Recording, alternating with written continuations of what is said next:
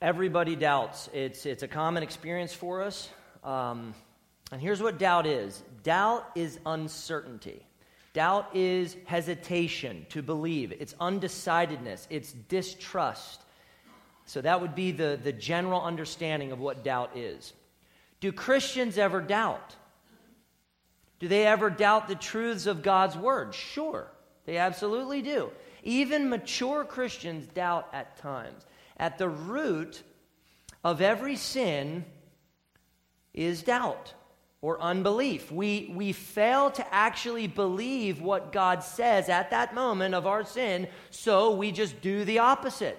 We're not believing in God. Uh, Romans 14 23 says, Whatever does not proceed from faith is sin. That's interesting. Everybody doubts. Everybody doubts. But does that mean that doubt is good? If doubt is so common, part of our experience, should we just embrace doubt? As odd as it may sound, many professing Christians talk about doubt as if it is good, as if we should welcome doubt into our lives. And if you listen closely, many people support doubt while opposing certainty. Here's an example Christian Piatt is a professing Christian, a published author and blogger. His blog is oddly titled A Heretic's Guide to the Bible. Here are a few quotes from Mr. Piatt's very peculiar article titled Replacing Faith with Curiosity. He writes this Every day, my previously stable faith is replaced with a little more hungry curiosity. I consider this progress. End of quote. Another quote. I write fairly often about moving away from emphasis on a propositional faith and toward one that is more implicitly lived out in our daily experience. End of quote. So, propositional truth is a true claim, a true statement. Propositional truth assumes that there's something called absolute truth. Propositional faith, then, is trusting in doctrines that are absolutely truth, namely Scripture. Propositional faith is trusting that what God says in His Word is absolutely true. But Mr. Piatt doesn't want to emphasize trusting in propositional truth, but instead trusting in personal experience and living morally. He continued It seems that, in a sense, the very notion of faith has become synonymous with propositional certainty within the context of religion. As such, I'm inclined to think about my daily practice of Christianity a little bit differently rather than trying to claim or lean on a steadfast and immovable certainty about the existence and nature of God and the existence and nature of Jesus, I find myself more curious about them.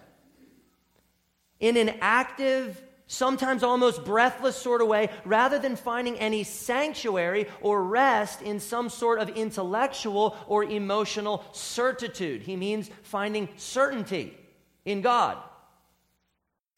So instead about being certain about God, Piatt prefers to be curious about God.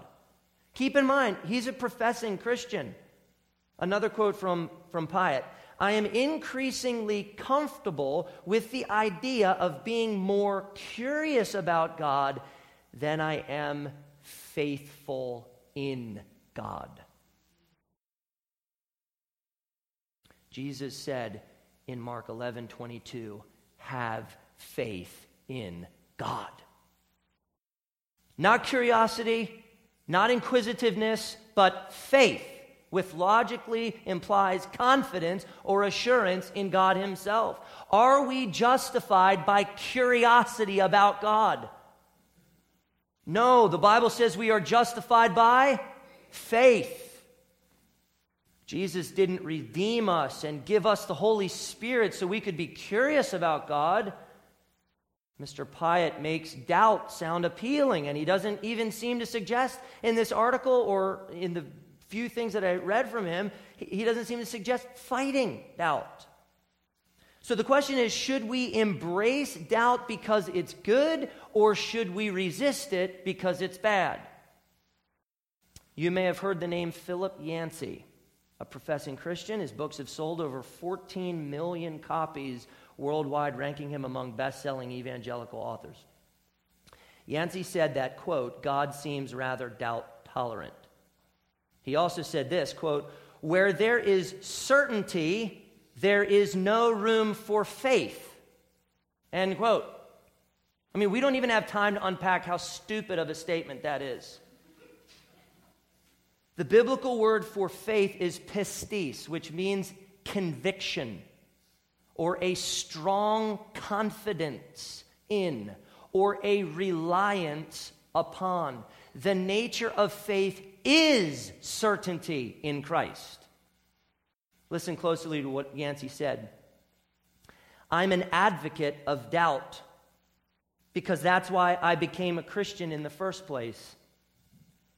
I started doubting some of the crazy things my church taught me when I was growing up. Yancey advocates doubt. And he added this I'm also impressed that the Bible includes so many examples of doubt. Evidently, God has more tolerance of doubt than most churches. Does God tolerate doubt? And I would say, you know, in one way, I guess he does because his judgment tarries. He is still gracious to us and even unbelieving people. But listen to what Jesus said Oh, you of little faith, why do you doubt? Jesus rebuked doubt. He said, Why do doubts arise in your heart? As in, they shouldn't arise in your heart. God led James to write this, but let him ask in faith with no doubting. For the one who doubts is like a wave of the sea that is driven and tossed by the wind. And then James went on to describe that kind of doubter as, quote, a double minded man, unstable in all his ways. God never encourages doubt. Luke wrote his gospel to his friend Theophilus so that he would, and this is a quote, have certainty concerning certainty concerning the gospel. Certainty. The word epigenosko, or to fully know, or to have certain or complete knowledge about something. God revealed himself to us through his words so that we would be certain, not curious. God told us His way is perfect. His word proves true. The sum of His word is truth, and every one of His righteous rules endures forever. Those statements God made to us through His word so that it would build certainty in us, not curiosity. My friends, doubt isn't good. Doubt will never give us more joy in God. We must fight it. And as we do, the Spirit will help us believe. So, our disposition before God should be like the man, and you know who he is, who cried out to Jesus, I believe, help my unbelief. Even the apostles cried out to Jesus, increase our faith. Now, deep down, these men believed. They absolutely did but they recognized the weakness and insufficiency of their faith and their propensity to disbelieve, so they asked Jesus to help them believe, which was an act of faith in Christ. Do you understand that? That's the nature of faith. We go to Jesus believing that He can and He will strengthen our certainty in Him. So as you look to Christ and trust God, God will build your certainty in Him. I am not suggesting hiding your doubt. I'm not suggesting running from your doubt. I'm not suggesting never asking really tough questions of God and His Word. To the contrary, actually, we must be open about our doubt. We must be uh, open about our unbelief. We must ask hard questions, but at the end of the day, we face our doubt and we slay it with the sword of the Spirit, the Word of God. We never make peace with doubt. We fight and kill it with the Spirit and the Word. That's how we labor when we are just coming up upon this beast of doubt. We go after it. I want you to see in John 20 how Jesus came to Thomas and lovingly and powerfully led him out of doubt and into belief, worship, and adoration. And then I want you to see that and to apply that to your life. So here's what I want you to get Jesus graciously comes to us and sovereignly leads us out of doubt so that we can see his glory and worship and enjoy him. So, what hope do you have in your doubt? I hope to answer that. Who was Thomas? Look at verse 24. He was one of the chosen 12. Verse 24 also tells us that his name was Didymus, which means twin. So Thomas was a twin. Cool fact about him. He was a courageous man, but he was also a little bit of a pessimist. You might remember John 11. Jesus and his disciples are in Bethany across the Jordan, and they heard that Lazarus died, and uh, Jesus wanted to return to Judea, and in Judea, people wanted Jesus dead. So this is danger zone here. And uh, it was Thomas who said to the other disciples, Let us also go that we may die with him. Right? So he's a pessimist. All right? Not really hopeful. That was courageous. That was loyal, loyal, not exactly optimistic. Verse 24 clarifies that Thomas wasn't with the other disciples when Jesus appeared in that locked room in verses 19 through 23. So we don't know why Thomas was there. I, I think that Thomas was disheartened. I think that he was pulling away. And I think that he was really struggling with doubt, but we don't know why he wasn't there with them. Watch what happened, verse 25. So the other disciples told him, We have seen the Lord. Oh, Thomas. Thomas, come on. You got to believe, man, because you're your best friends. This is a group that you've hung out with for a long time. You know these guys. They're telling you that they have seen the Lord Jesus Christ. Thomas, look into the amazement of their eyes. Look, look at their sense of urgency and how they're communicating to you, Thomas. Thomas had every reason to believe the other disciples. Around two weeks before Jesus told all of them, he told them this as they're approaching Jerusalem, that he would be crucified and raised again on the third day. Jesus said that to them. Then in the upper room, less than two weeks before, Jesus told them this, all of them. A little while, and you will see me no longer, and again a little while, and you will see me. Well, they didn't understand what he was trying to say, so Jesus clarified and he explained Truly, truly, I say to you, you will weep and lament, but the world will rejoice. You will be sorrowful, but your sorrow will turn into joy. You have sorrow now, but I will see you again, and your hearts will rejoice. Thomas was primed for the resurrection. Jesus had talked to them about this, but Thomas refused to believe. Thomas refused to believe. He not only doubted the other disciples, but he doubted everything that Jesus was saying about his own resurrection. Listen to how Thomas responded to the good news of the resurrection, verse 25. Unless I see in his hands the mark of the nails, and place my finger into the mark of the nails, and place my hand into his side, I will never believe. Instead of doubting Thomas, how about dogmatically disbelieving Thomas? The other disciples were, were likely, uh, we don't know, but they were likely pleading with him. Thomas, we actually saw Jesus alive. You got to believe us, man. We're not lying to you. He, he was here. He, he showed up. He spoke to us. They were actually preaching truth to Thomas, truth that they had all experienced firsthand. But unless Thomas experienced Jesus, he wouldn't believe them. Dogmatic disbelief.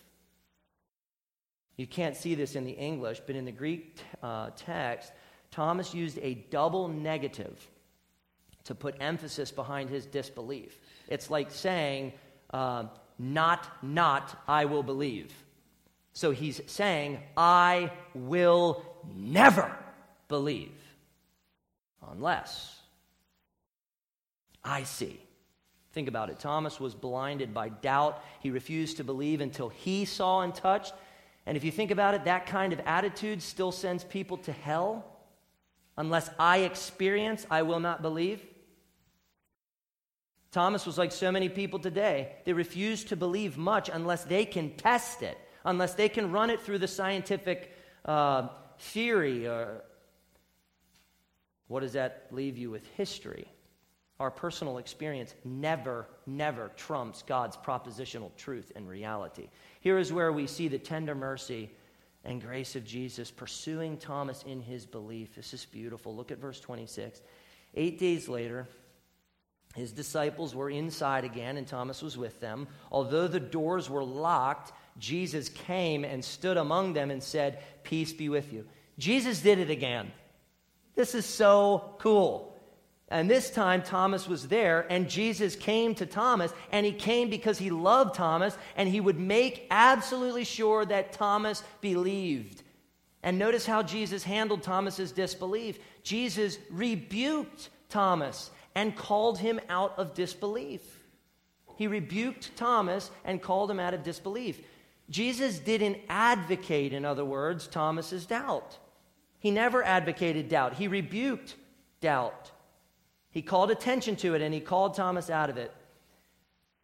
Jesus wasn't with the disciples in verse 25, but he knew what Thomas had said. He knew Thomas's heart. His words to Thomas in verse 27 were so appropriate for Thomas. This is what Jesus said Put your finger here and see my hands, and put your hand and place it in my side. Do not disbelieve, but believe. Jesus nailed it. He said exactly what Thomas was thinking and arguing before. He, he said the exact thing that Thomas needed to hear. And then he gave Thomas the exact thing that Thomas was so longing to experience. This is grace. This is amazing grace. Each strategic word of Jesus lovingly exposed the, the pride inside of Thomas and the doubt inside of Thomas and the sin inside of Thomas. And he gently called Thomas out of disbelief. Doubt is never a good thing because Jesus tells people not to do it. If doubt was good, Jesus would advocate it. He would say something in Scripture positive about doubt. He doesn't.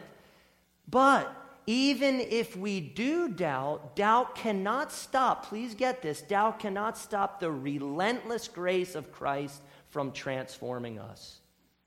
Jesus is the answer to our doubt.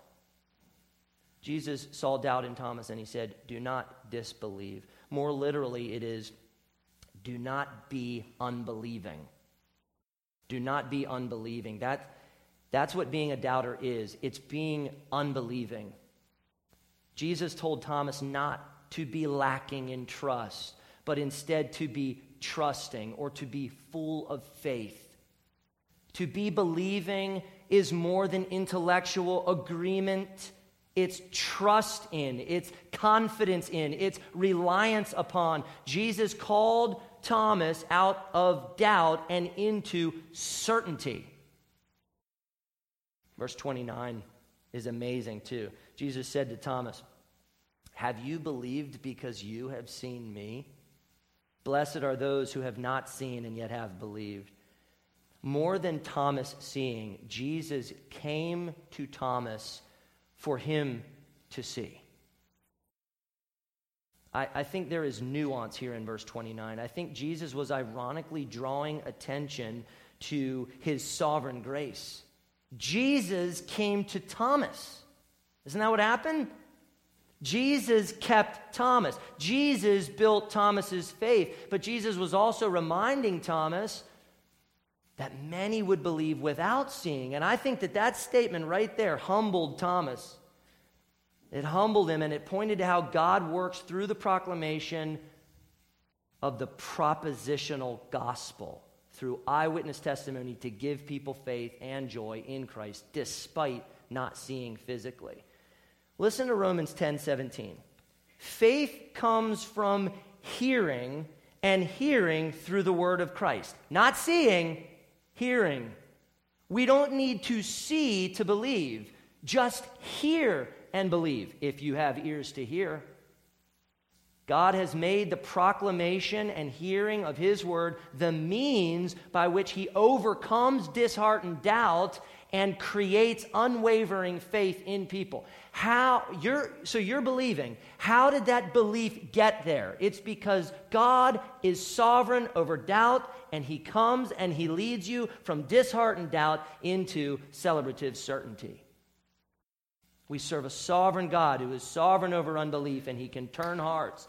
God comes to us through his word. This is what John Calvin wrote.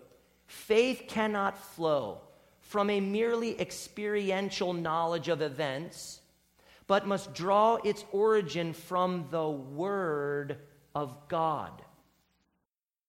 So if you struggle with doubt, make sure that you press into the very things that will bolster your faith namely the preaching, teaching, reading, studying, memorizing, and treasuring of the Word of God.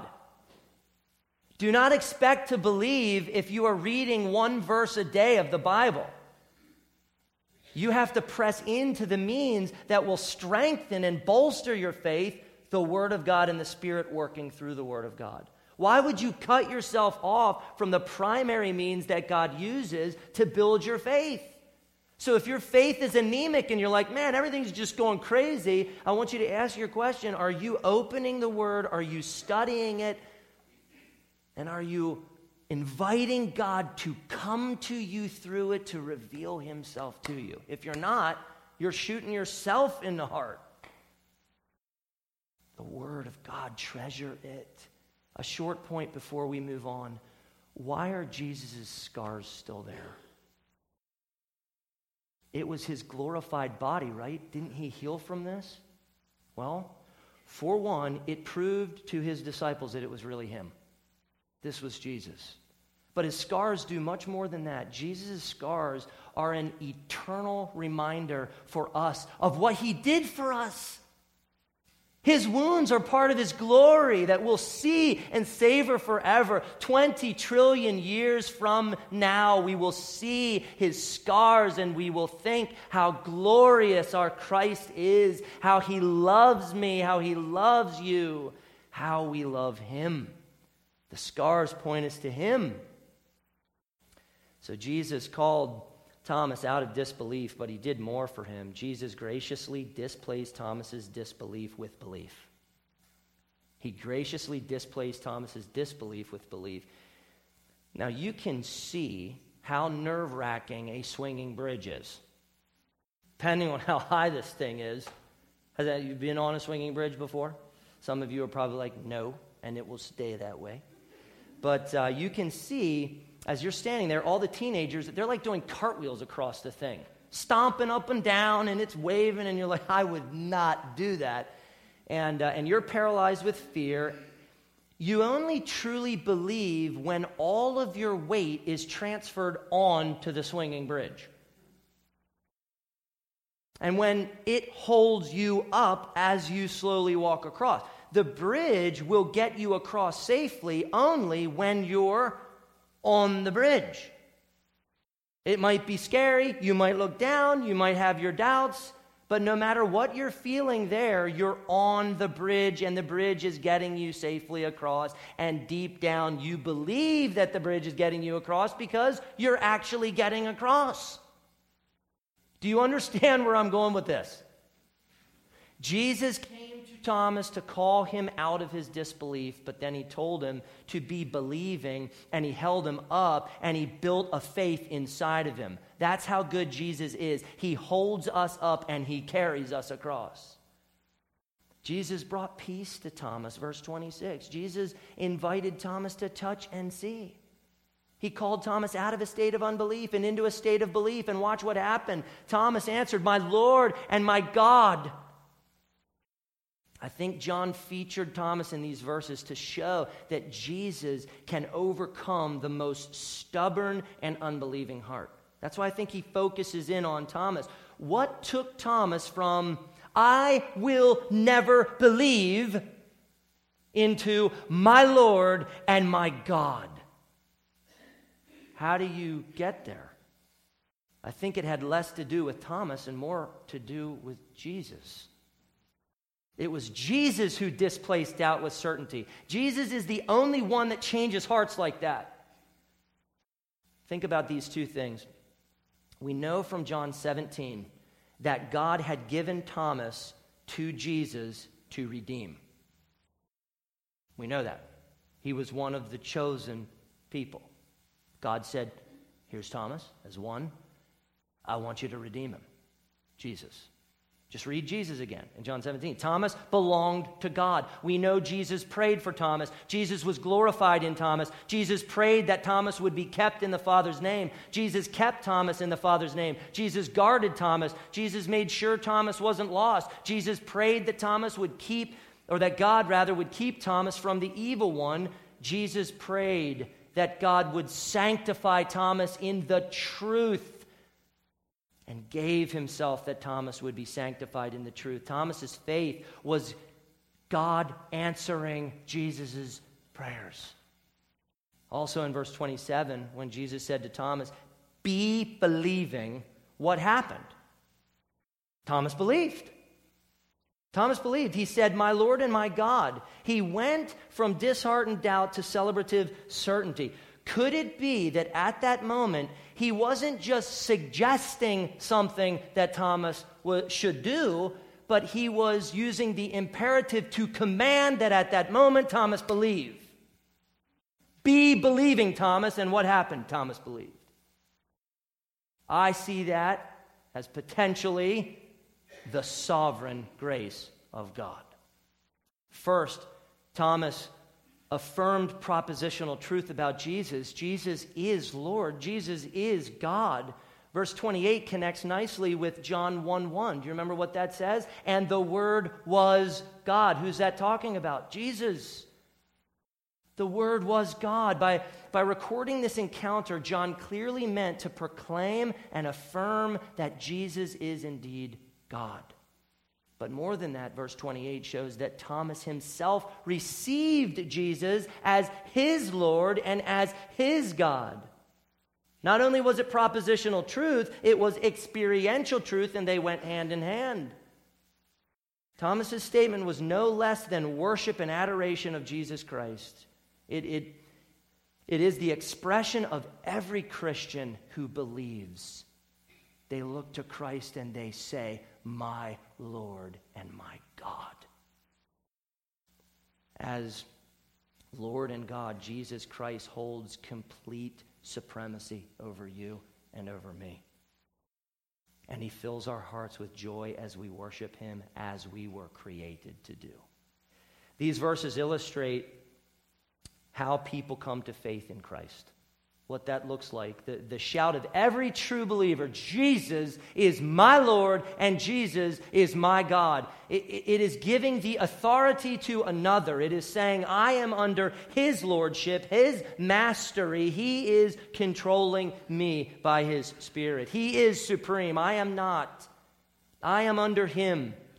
I've referred to, to verse 30 and 31 frequently throughout this entire sermon series, and and verses 30 and 31, they explain why John wrote this book. And it's the point that I've been trying to pound home ever since I began this 16 years ago.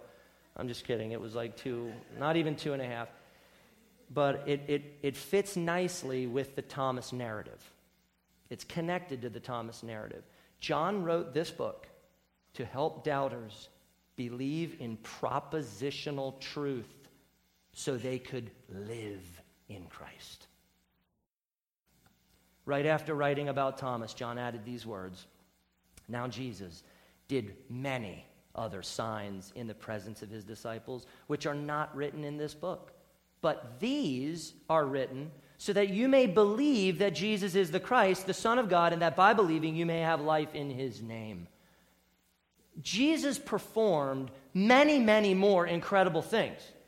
I, am not even sure John is scratching the surface on the awesome things that Jesus accomplished in his life and signs that he performed in the presence of his disciples, right in front of them for, for them to see and to validate. John wrote about a few of them.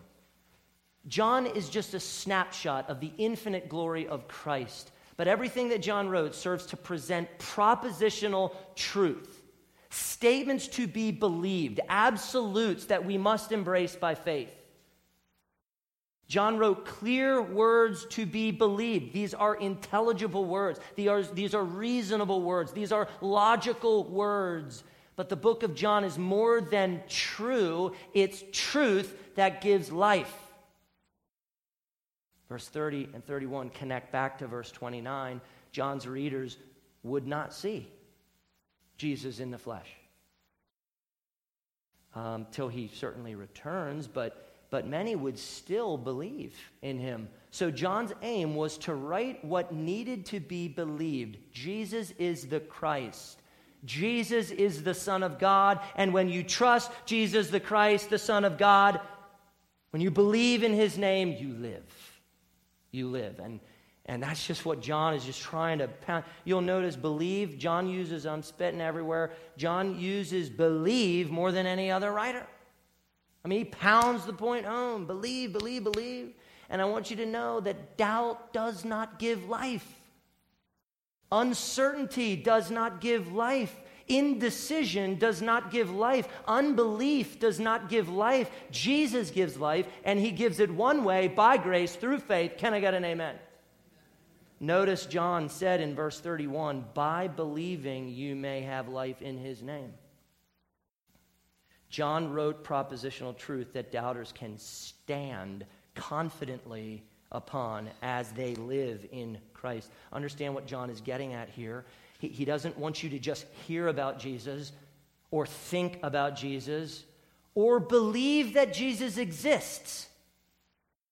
John wants you to trust in Jesus as the Christ, as the Son of God, and to receive Him joyfully as your Lord and as your God. John worked hard on this book many years ago so that we could hear the truth about Jesus and move from disheartened doubt to celebrative certainty. And that's just, I want you walking away just hearing that. Jesus moves people from disheartened doubt to celebrative certainty. I think that all of us struggle with doubt in one way or another. I think every sin has its origin in doubt or unbelief. We struggle to believe what God tells us in His Word because doubt or skepticism is ingrained in our sinful nature. We know what we should believe, but we often don't believe it. Isn't doubt at the root of anxiety? We worry because we doubt that God will take care of us or that all things will really work out for our good if we love God. Isn't doubt at the root of fear? We fear because we doubt that God will protect us. Isn't doubt at the root of feeling insecure about yourself? We feel insecure about ourselves because we doubt our true identity in Christ and that He who began a good work in us will carry it to completion. Isn't doubt at the root of complaining? If we complain, we doubt the goodness of God's grace in our lives. Isn't doubt at the root of lust? If we lust, we doubt that God is able to satisfy us more than worldly pleasures. Isn't that what's going on? I used to think that pride was the root of all sin, but I don't think that anymore. I think you got to get even deeper than pride, and I think it leads right to doubt and unbelief, which I think is at the root of every sin. Isn't doubt at the root of pride? If you're prideful, you doubt that God is supreme over you. And everything that God created, He has created equal. You are equal to everyone else. And that without God upholding you by the word of His power, you are nothing. So, this is tender. This is a tender subject for all of us. We struggle with believing God. I struggle with believing God. You struggle with believing God. So, is the message come on, people? Pull yourselves together. You just got to believe more. I think that's very unhelpful. And I think it just takes joy from us. Here, here's what I think the answer is we must cry out to Jesus Christ to move us from disheartened doubt into celebrative certainty. We cry out to Him, we depend on Him. He's all we have. He's all we have. Jesus comes to us, and Jesus is the answer to our doubt. You do need to trust that Jesus can help you conquer doubt so that you call out to Him to help you conquer doubt. Unless you look to the sure foundation of Christ to build your faith, unless you cry out with a heart that says, I believe, help my unbelief, I think doubt will paralyze you. You'll shut down, it'll drain your joy. You'll have nothing left. So, in this story, you may actually really identify with Thomas. And hopefully, in this passage, Thomas is not your hero. Hopefully, you look at Christ and think, yes, he did it for Thomas. He can do it for me. I'm going to be honest about where I'm at, and I'm going to look to Christ. I'm going to look to Christ. And I'm going to believe that He's going to show up and that He's going to do something in my heart to increase my faith in Him. I just think we cry out. It takes a humble person to cry out like that. But He can do it for you. Oh, He can do it for you. He did it for Thomas. He can do it for us. My Lord and my God. Is that the cry of your heart as you look to Christ? Jesus is bigger than your doubt. Jesus is bigger than your doubt. And as you listen to his word, the Bible, and love and trust him, he strengthens your faith with his spirit and with his word. Here's the key. How did Thomas say, My Lord and my God? How did he celebrate and adore Jesus with such certainty? He saw Jesus, yes. Yes, he did. But 1 Corinthians 12, verse 3 is the answer. No one can say Jesus is Lord except in the Holy Spirit. You cannot move yourself from disheartened doubt into celebrative certainty by working harder and gritting your teeth and saying, I'm just going to do this. You will be frustrated. You will be discouraged. You will just waste your energy and it won't work. You are not the answer. God is the answer, and His Spirit can lead you where your heart wants to go. Certainty. Be honest. Be honest and immerse yourself in God's Word. Pray that the Spirit opens your heart to see and believe. Come to church and sit under the preaching of God's Word. Take advantage of our good Sunday school program to sit under the teaching of God's Word. Open your Bibles throughout the week and read, read, read with full dependence that God will show up. You should expect when you open your Bible, God's going to show up and God's going to build my faith. You should take the Lord's Supper if you're a believer, and by the means of His grace, feast upon, upon Him by faith and allow Him to strengthen you. Why would you cut yourself off from those things? Then don't be surprised if you struggle with doubt. But if you do struggle with doubt, you're in good company because we can do this together as brothers and sisters. We can come together. 1 Peter 1 7 and 9. It's awesome. You got to hear this. Though you have not seen him, Jerusalem church, I added that, you love him. Though you do not now see him, you believe in him and rejoice with joy that is inexpressible and filled with glory, obtaining the outcome of your faith, the salvation of your souls. I want to rejoice. I, I, I, want, I want to trust more. I'm just such a weak and pathetic man. And so it, I, want that outcome of my faith, of salvation. I want to be saved. We don't see him, but we love him. Oh, how right the hymn is. Joyful, joyful, we adore thee, God of glory, Lord of love. Hearts unfold like flowers before thee, opening to the sun above. Melt the clouds of sin and sadness. Drive the dark of doubt away. Giver of immortal gladness, fill us with the light of day. When the darkness of doubt closes in, understand that it is God who drives it away. the light and heat of His mercy and grace. Open our hearts up to His beauty and glory as we adore and worship Him as our Lord of love. And by His sovereign grace, God drives doubt away and replaces it with rejoicing in Him. Can you see how destructive it is to make peace with your doubt? We're asking and crying out for God to drive it away. I know dark, doubt is a very dark place, but when the beautiful light of Christ shines upon our doubt, we bloom and we celebrate Him with all that we are. Let's pray. God, you're awesome. And I pray that you will drive the dark of doubt away. And that we would believe, God, we are weak and we need you to sustain us. So I pray that you do a work in Jerusalem Church. And the one here this morning that has been doubting, that is just wondering, man, I don't even know if I'm saved. I don't know if I'm assured of my salvation. I, I don't know what you're doing, God. I just struggle so much with doubt.